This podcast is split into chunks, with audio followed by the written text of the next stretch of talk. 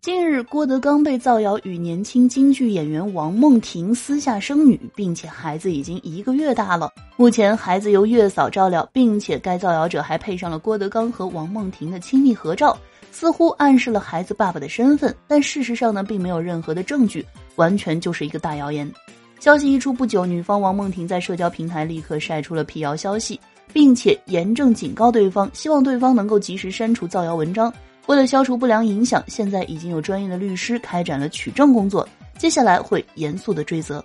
随后，郭德纲也正式在社交平台当中发布了辟谣手写的书法，虽然没有长篇大论的官方声明，但是八个毛笔大字儿还是让我们看出了郭德纲老师霸气又不乏幽默的吐槽和调侃。京剧演员王梦婷与郭德纲一起合作过《老少刘公案之旋风告状》，播出后呢反响热烈，王梦婷也因此而一炮而红。王梦婷曾经接受采访的时候表示过，郭德纲是他见过艺术家里最有才、德行佳、很有智慧，自己也非常敬重这位老师。